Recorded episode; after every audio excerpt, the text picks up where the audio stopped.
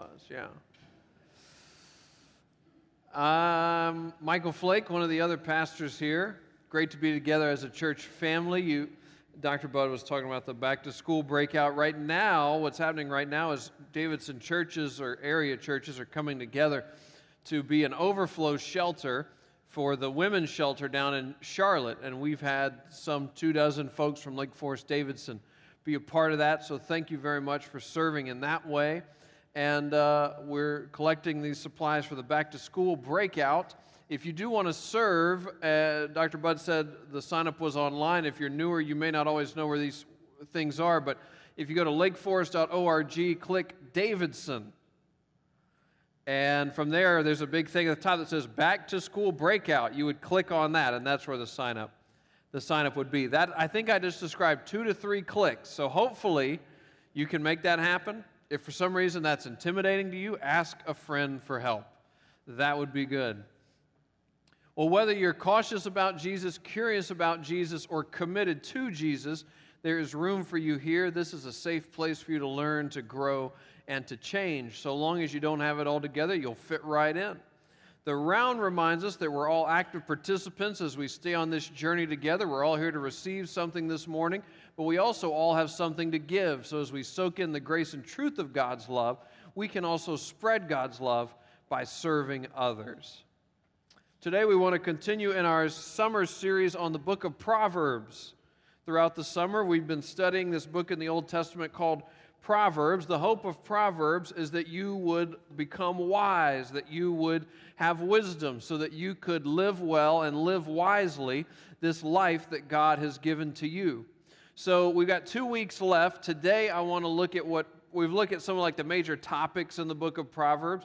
So today I want to look at what Proverbs says on the topic of finances, and then next week I want to wrap up by looking at what it says on the topic of relationships. Then we'll be done. We'll be all proverbed out. So next week relationships, this week finances. Finances can be a source of great anxiety for many of us in other news, the Pope is Catholic. You already knew that. Finances can cause a lot of friction in marriages, arguments within families. Some people leave their churches because they talk too much about money. And that may be the case, and it may also be true that some folks are a little hypersensitive on the subject of money, so bringing it up once would constitute talking too much about money. Now, I'm not convinced that our finances are any more out of control than the rest of our lives. It's just that we can't hide from the numbers. Like every week, every month, every year, the numbers tell us how it's going. And the numbers don't lie. Even when we encourage the numbers to lie, the numbers do not lie. And then you'll have this funny thing happen. You'll meet somebody or a group of people or a couple or whatever, and they've pretty well wrangled their finances. And they don't seem so stressed out about it. It doesn't seem to be a source of anxiety for them. It's like money is no big deal. They have become good managers of the finances that God has entrusted to them, and their money seems to bring them little to no anxiety. It's not necessarily that they have more money than you do or that I do, it's just they manage it well. They see it as a gift from God, they manage God's gift well. Proverbs 13 7 says, One person pretends to be rich, yet has nothing Another pretends to be poor, yet has great wealth. God is pointing out here that there is perception and there is reality. So, when it comes to finances, is your view, is my view of finances based on perception or on reality? Some years ago, a consulting group had an event for millionaires. They wanted to learn about millionaires. I'm guessing to ultimately try to sell them things, but at first they just wanted to learn about them. And so they invited all these millionaires to come to this event. And so they had what you, you know, fancy wines and fancy cheeses and crackers for the fancy cheeses. And so the millionaires came in like their fancy cars and their fancy outfits. And I'm not sure why I just did that when I said fancy outfits, but you know, you get, you get the idea uh, they showed up, they uh, uh, drank the wine, ate the cheese, told the consultants what they wanted, and then went on their way. Then the consultants started to analyze the information they had gotten at this event. And what they realized is that almost no one they had had invited was actually a millionaire. some of them actually had more debts than assets. So some of them weren't even hundredaires. And so they tried again. And this time they only invited people that they knew had more than a million dollars on a balance sheet. And they made three observations about this actual millionaire group. They looked uncomfortable in fancy clothes, they only ate the crackers, and most of them had on a $25 wristwatch. The people were so unassuming, the consultants began to call them the millionaires next door. In other words, this consulting group spent a lot of money to learn what God had revealed to Solomon, had revealed to us in the Proverbs, which is when it comes to finances, there is perception and there is reality. And there is an appearance and there is a substance, and they are not often the same thing. And God has set me as a Christian, God has set me free from the need to keep up appearances so that I can instead work on being a person of real substance. So that you are, if you are a Christian, if you're a follower of Christ, or if you ever become a Christian, God has set you free to be a person of true substance. Not just a person always trying to keep up appearances, but a person of true substance. So let's be sure that our view of finances is based on substance. The substance, the wisdom that God reveals to us through the book of Proverbs. Not just appearances, not just the glittering images that we might see in media or in social media. We want to pay a little less attention to the fancy car, fancy clothes version of finances so that we might pay a little more attention to the $25 wristwatch view of finances. So, uh, throughout the book of Proverbs, I would say there's largely four themes, finance related themes throughout the book of Proverbs. There may be more, but these were the four I found. So, I'm going to tell them to you now. Call it a sermon and we'll be done. All right? Number one, number one, number, number, number one. According to Proverbs, ingredients of well managed finances, number one is diligent and ethical work over time. Diligent and ethical work over time. Proverbs 12:11 says, "Those who work their land will have abundant food, but those who chase fantasies have no sense." Proverbs 12:11 is pointing out that get-rich-quick schemes are typically light on the get-rich-quick and heavy on the scheme. There is no easy way to get rich quick. The surest way to provide for your needs, the surest way to provide for the needs of people you love is to work diligently over time to realize there's no magical way to make a lot of money, that it happens one day at a time, one project at a time, one sale at a time. Proverbs 11:1 says that the Lord detests dishonest scales, but accurate weights find, measure, find favor with him. This refers to a business practice of that day that you would buy things by weight, similar to how we still buy fruits and vegetables at the store. And what some of the merchants had figured out how to do was to tinker with the scale a little bit. So you would actually be paying for more than you had bought. And that was called a dishonest scale. And so this verse is pointing out that not only is it important that we work diligently, the scripture is commending us to have ethics in our work, to have integrity in our work, that these are important as well. These also matter. I mean, because if you go about your job immorally or unethically, and then you pray, God, please bless me in my work, is God gonna like be overly excited to jump at that opportunity? Plus, a lot of what happens in the dark, it eventually comes to light. So at some point, these dishonest scales, whatever those are in your profession, at some point, these dishonest scales will be found out. Proverbs 6, 6 through 8 says, Go to the ant, you sluggard. Consider its ways and be wise. It has no commander, no overseer or ruler, yet it stores its provisions in summer and gathers its food at harvest. If y'all just excuse me for one minute. Note to self use the term sluggard as often as possible. So in the Bible, a, a sluggard is somebody who is lazy, somebody who does not want to work. And Solomon says that sluggards could learn from ants. In fact, all of us could learn from ants. How does an ant prepare for winter? One crumb at a time. Right? You're having a picnic, you drop a crumb, the ant carries it away. I'm eating at the Taco Bell, I drop a crumb, what happens? The ant carries it away if the rat didn't get to it first. I'm getting hungry just using that illustration for lunch. I'm very excited for lunch. And this is what ants do that ants just one crumb at a time carry away what they will need for the winter. So when the winter arrives, they had what they need, but not because there's some magic plan the week before. One crumb at a time. They worked day after day after day. The point being that there's really no magical way to make a lot of money. The chief way to provide for our needs and the needs of those under our care is to work diligently day after day after day. We are assembling crumbs through diligent ethical work. Number two, ingredients of well managed finances. Number two is generosity to God's work and those in need. Generosity to God's work and those in need. Proverbs 11 25 says, A generous person will prosper. Whoever refreshes others will be refreshed. Whoever refreshes others will be refreshed. This is a strange combination of ingredients diligent and ethical work coupled with generosity to God's work and those in need.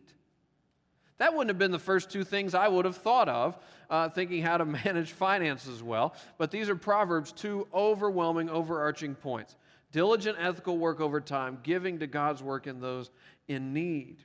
God is pointing out to us the importance of coupling a sweaty brow with an open hand that through the open hand of generosity, we help others, but in some strange way, we ourselves are also helped. So sometimes you will hear the expression, give until it hurts. I think what the Bible teaches is more give until it feels good. Proverbs 11:26 says, "People curse the one who hoards grain, but they pray God's blessing on the one who is willing to sell." That's an interesting point. I mean, you think about Mr. Scrooge. How many people do you think were praying for God to bless Mr. Scrooge? Probably not very many, certainly at the beginning of the story. Maybe praying that someone would empty their chamber pot on Mr. Scrooge, but not praying that God would bless Mr. Scrooge. But people do pray for God to bless those who don't hoard what they have, who are willing to share what they have, who are willing to sell what they have, who are willing to give what they have, so that others can have some as well. Now, this may be disconcerting to you, I don't know, but I'll just be the first to admit I don't know how all the ins and outs work when someone prays for God to bless you. I don't know how all that works. I was not at that planning meeting, so I do not know how the intricacies of it work. But I do know this it cannot hurt.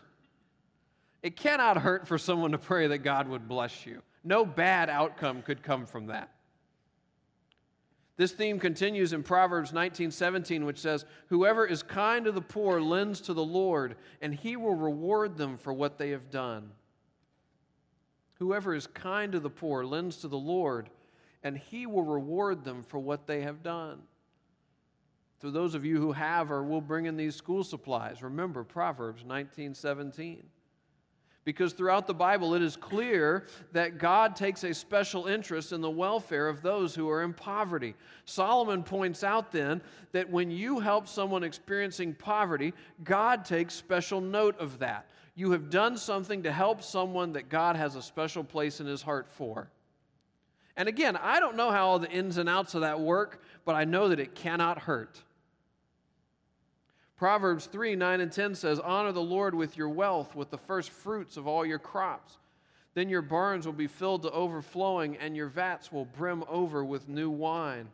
This is part of the passage Georgia read for us earlier. The idea here was in that day and time, you would harvest a field and you would take the first fruits of that crop, typically 10% with some allowances made for those in poverty, and you would give it to the priest as an offering to God. You were recognizing that the whole harvest was a gift from God. Yes, you worked diligently to actually harvest the field, but the reason there was anything to harvest in the first place was because of God. And so the first 10% would go back to God to acknowledge that you and I were dependent on God and to say thank you to God. And then something began to happen. People began to think, you know, God doesn't need that first 10% nearly as much as I do. And so folks started to hold on a little bit tighter to these first fruits offerings that they were bringing. And so throughout the Old Testament, you will find example of example of example of people saying, don't become more tight fisted about this. Give to God that whole first fruit. Give the whole thing and God will take care of the rest. Don't hold back from giving to God, but trust God to take care of the rest. Now, the people in the Old Testament did not harp on this. They did not try to argue people into doing this. They just stated it plainly. They had a high confidence in God that instead of taking down the percentage of what you or I give to God and to God's work, take that percentage up. Instead of becoming more tight fisted in our generosity, become more open handed in our generosity. Say thank you to God and see what happens. The old preachers used to say it this way they would say, You cannot outgive God. It's one of the best old expressions. You cannot outgive God. When you and I cannot figure out how to make our finances work, so one of the things we sort of instinctively do is we hold on tighter. But what Proverbs is teaching is that's not the way out of the issue. Counterintuitively, the way out is to hold on less tightly, to be more generous to giving to God's work, to those in need, to your church family, to ministries, to missionaries. Because you cannot outgive God. But sometimes we cannot receive what God is trying to give us because our hands are clenched so, through the open hand of generosity, not only are we more willing to give, but we are in a better place to receive that which God would like to give us. Try it and see if God does not provide for your needs. Number three, ingredients of well managed finances. Number three is cautiousness about debt. Cautiousness about debt. Proverbs 11 15 says, Whoever puts up security for a stranger will surely suffer but whoever refuses to shake hands in pledge is safe. So, the first part of the passage is saying that it's not going to go well for you if you co sign a loan for a stranger. These are some ancient practices we can lose the meaning of. But the first part is essentially saying it's not wise to co sign a loan for a stranger because why did they need a co signer in the first place? Maybe because they plan to take you up on your offer of paying the debt they just incurred. And then the passage finishes up by saying it's safest to not take on any debt in the first place. That's what it means to shake hands in a pledge, to take on debt, to take on a loan. Now, we must be very clear the Bible does not say that debt is wrong, but the Bible does say debt is not always wise. Proverbs is pointing out debt should be the exception, not the rule. What's the rule? The rule is work diligently and ethically over time. Be generous to God's work and those in need. And otherwise, live within your means. That's how your finances begin to bring you more joy and less anxiety. That's how you live well and live wisely in your finances. Work diligently and ethically over time. Give generously to God's work and those in need and otherwise live within your means. And then, as the exception, not the rule, you can take on debt for specific projects, specific things, specific uh, opportunities, for instance. But Proverbs is warning us against using debt as a fallback plan because we can't live within our means. Right? The, the, at some point, the debt's going to come due. So if revenue is here and expenses are here, Proverbs is really saying three good options. One, get revenue to here. Two, get expenses to here. Three, meet them in the middle. And then you and I can use debt for specific purposes, specific projects, with a plan for how to pay it off. How are we doing? Three down, one to go. One to go. Okay, no one, no one's asleep. Good. Okay. Number four. Number four. Number, number, number, number four. Well managed finances come through knowledge of assets, not obsession for wealth. Knowledge of assets, not obsession for wealth. Proverbs 27, 23, and 24 says, Be sure you know the condition of your flocks, give careful attention to your herds, for riches do not endure forever, and a crown is not secure for all generations. In other words, know what you have. Know what God has put you in charge of. Now, I'll just be the first to admit about sermons out of the book of Proverbs. They're not like, you usually don't go home from these and be like, oh my gosh, I, I wept through that sermon.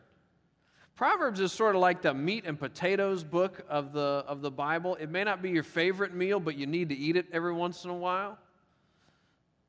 And that's kind of how this whole thing is. So, so this last point is to have a knowledge of what God has entrusted to you.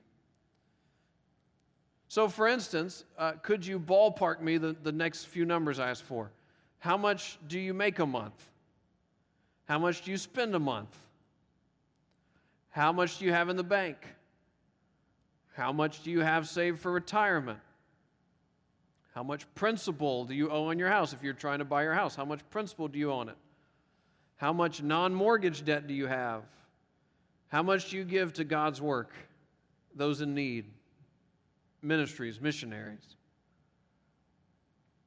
Now, those may not be like the magic seven numbers to know, but that's seven good ones to start with. I'll say them again. How much do you make a month? How much do you spend a month? How much do you have in the bank? How much do you have saved for retirement? How much uh, principal do you owe on your house if you're trying to buy your house? How much non mortgage debt do you have? How much do you give to God's work, to those in need, to ministries, to missionaries?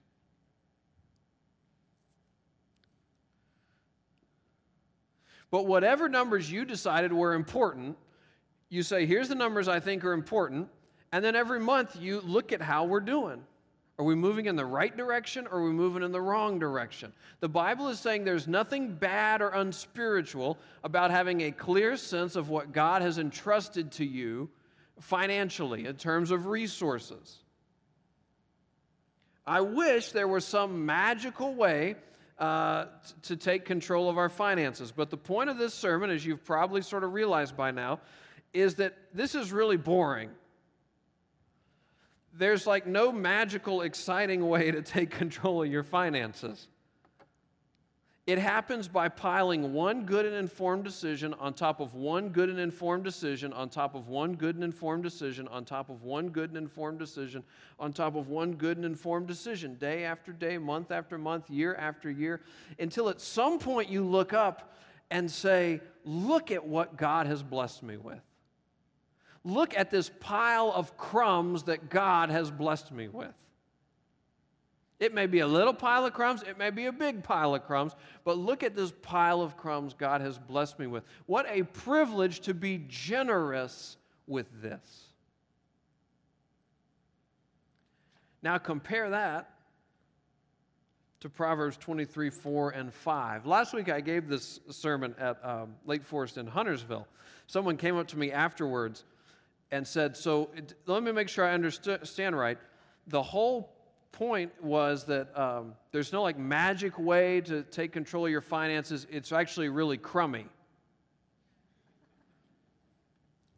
Nice. Okay, that's clever play on words, but I was I, I was ready for lunch, so I, I kept walking. it was a coworker of mine. Don't worry. Don't worry. Proverbs 23, 4 and 5 says this Do not wear out, do not wear yourself out to get rich. Do not trust your own cleverness. Cast but a glance at riches, and they are gone, for they will surely sprout wings and fly off to the sky like an eagle.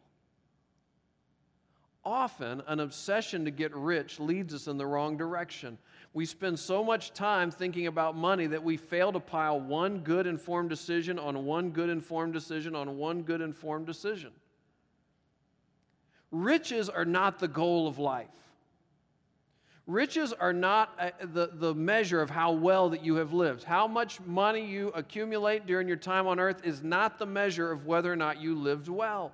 Ultimately, the scripture says it's your relationship with God that's the measure of how well you lived your life. And thus, Proverbs 37 to 9 says, Two things I ask of you, Lord, do not refuse me before I die. Keep falsehoods and lies far from me. Give me neither poverty nor riches, but give me only my daily bread. Otherwise, I may have too much and disown you and say, Who is the Lord?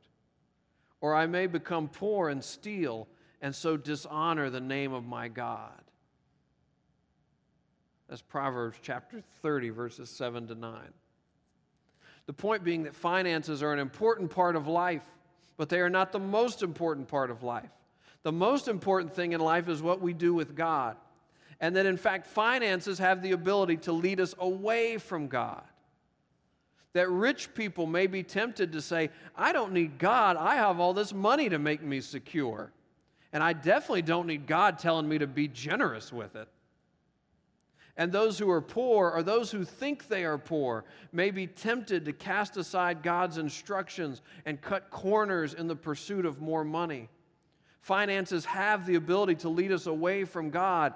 And the opposite is also true that finances can be part of how we get closer to God, especially if our finances today are completely out of control. This can be part of how we draw closer to God because we humble ourselves before God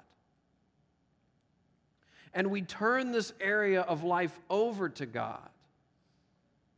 And thus, our finances can ultimately be something that draws closer to God, that causes us to depend more on God, to be closer to God. And as that makes us a more generous person, it may cause us not simply to love God more, but to love other people more. To see the people in our lives, whether they have more money or less money than we do, to see them as God's beloved creations with their worth their, their inherent worth knit into them. So that our finances can actually be an avenue through which we come to love God more and love other people more.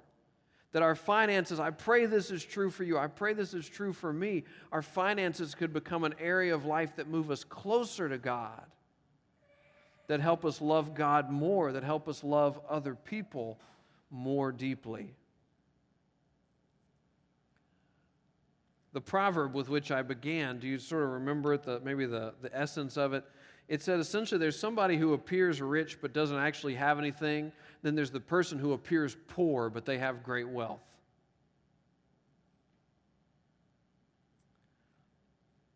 What I was struck by, and I didn't have a chance to put it in my sermon, so now I'm just going to add it here at the end. What I'm struck by is that I think that proverb found its completion in Jesus. That, that at the center point of the Christian faith is the death and the resurrection of Jesus. That in fact, God is not distant, that God came near, that God took on human flesh and became Jesus. He lived a perfect life, but then died an unjust death, died in our place so that we would not have to experience the judgment of God, but could instead receive the mercy of God. And then he rose into new and eternal life so that his followers can do the same too rise up into new and eternal life. But if you were to see Jesus at his moment of death, his moment of dying on the cross, you would say, There's a person who has nothing. There is a person who has been abandoned. There is a person who has been forsaken. And that would be the appearance of it. But there is a person who pretends to be poor even though he has great wealth. There is a person who appears to have nothing though he created the world that just undid him. There's a person who appears to be defeated but has actually just done the defeating. So, central to the Christian faith is that proverb that there is an appearance, but there is also the reality. And are you and I people whose lives are based on appearance or on reality, on perception or on substance? Jesus invites us to be people of substance, who are not afraid of humility, who are not afraid of being humble, not afraid of being humbled. And our finances, for some of us, have a way of doing that of humbling us, getting us to the place where we realize we can't do this apart from God. We've tried it our way, now we're going to try it God's way. We've tried this apart from God, now we're going to try it with God. We're going to get away from the sense of appearance to move to being people of substance. So here's my wrap up question for you. How do your finances, or how could your finances, lead you closer to God and to a life of generosity? How do or how could your finances lead you closer to God and to a life of generosity? Proverbs has a lot to say about some of the nuts and bolts of this. You've seen a lot of Proverbs. Uh, Gabe deserves an award, may need finger therapy for all the slides he's had to change today. There's a lot of Proverbs about this. But don't miss the headline, which is that God has been so generous to you and desires you to be a generous person as well. You won't get from where you are to there overnight, one step at a time. Let's pray together. Let me give you a chance in this moment to pray, to talk with God, or to listen to God about whatever it is that's been stirring in your heart or in your mind.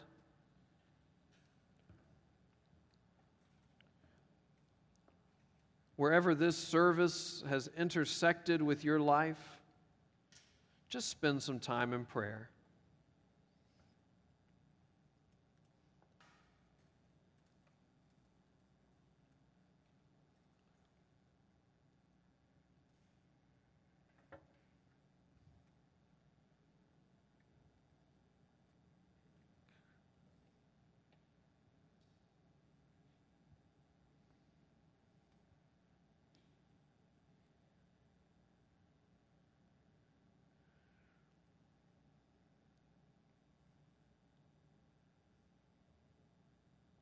Lord, within our church family this morning, there, there have to be all kind of situations.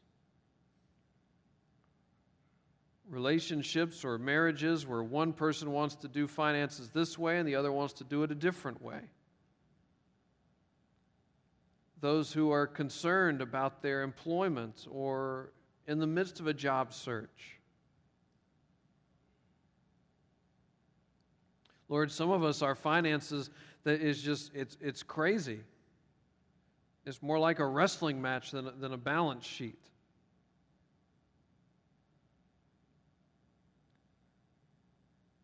And so, Lord, wherever we are within all of that, I pray we would come to the one who appeared to be poor but created the world. To the feet of the crucified and the resurrected Jesus to humbly place before you our needs, our concerns, our failings, and to ask that we could pick these things up together.